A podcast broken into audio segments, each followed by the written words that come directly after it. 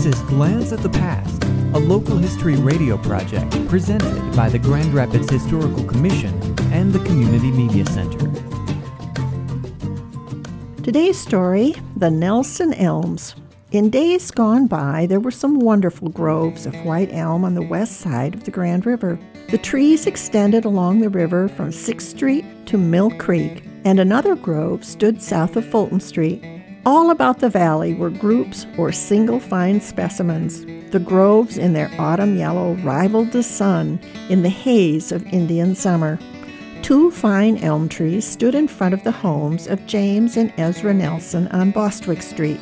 They were at least three feet in diameter near the ground, perhaps 60 feet high, and their wide tops shaded both sides of the street. When Bostwick Street Hill was being graded, the City Council directed the highwayman to remove the trees in order to grade the roadway.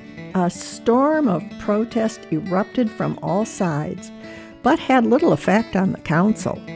The result? A showdown between the highwaymen and the trees. The Nelsons, who were good sized men, loaded rock salt and unground black pepper into their guns and stood guard day and night. So the axe was exchanged for shovels, the ground around the trees was rounded up, and the roadway graded on either side.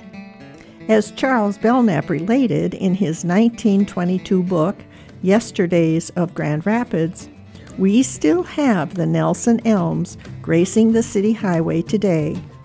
Alas, for our today, graceful elms no longer shade our streets.